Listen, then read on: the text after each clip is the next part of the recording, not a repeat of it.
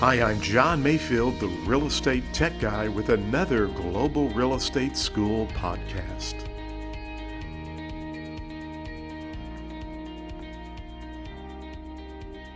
Welcome to the podcast. I'm John Mayfield, the real estate tech guy, and this is episode 048. We've been talking about tenancies, specifically uh, non freehold estates. Remember, if you see the word freehold, that has to do with an ownership interest.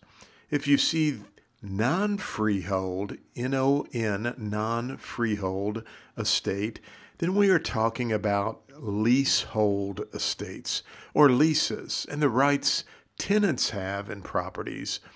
Now, we talked on our last podcast about a an estate for years or, an, or a tenancy for years.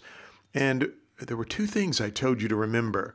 Has to have a beginning date and it has to have an ending date. If you see any exam questions and you can pick up that there's a beginning date and an ending date, even if they say the lease was for eight months, you have an estate for years, or also termed a tenancy for years. Now, today I want to talk about a tenancy at sufferance. This is the it's the lowest form of an estate you can have in real estate. Basically, it's what is called a holdover tenant. The tenant is staying on the premises without the owner's permission. Now, you could have an estate for years. Remember, you have a beginning date and an ending date. And let's say the ending date comes and passes, and the tenant remains in the property.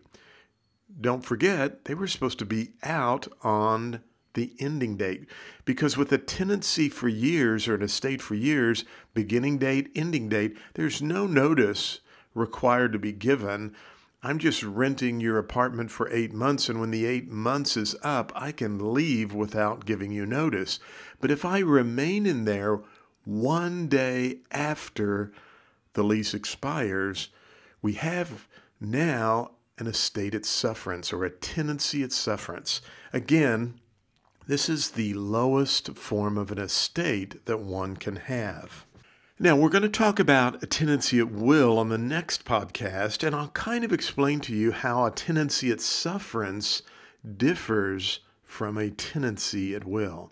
So don't forget, non freehold estate has to do with leases. We've talked about estate for years or tenancy for years, and today we talked about an estate at sufferance or a tenancy at sufferance, and that is the the lowest form of an estate one can have. It's a holdover tenant. You are there without the owner's permission. Thank you for listening to the podcast for Global Real Estate School. I'm John Mayfield, the real estate tech guy. Go out and make it a great day.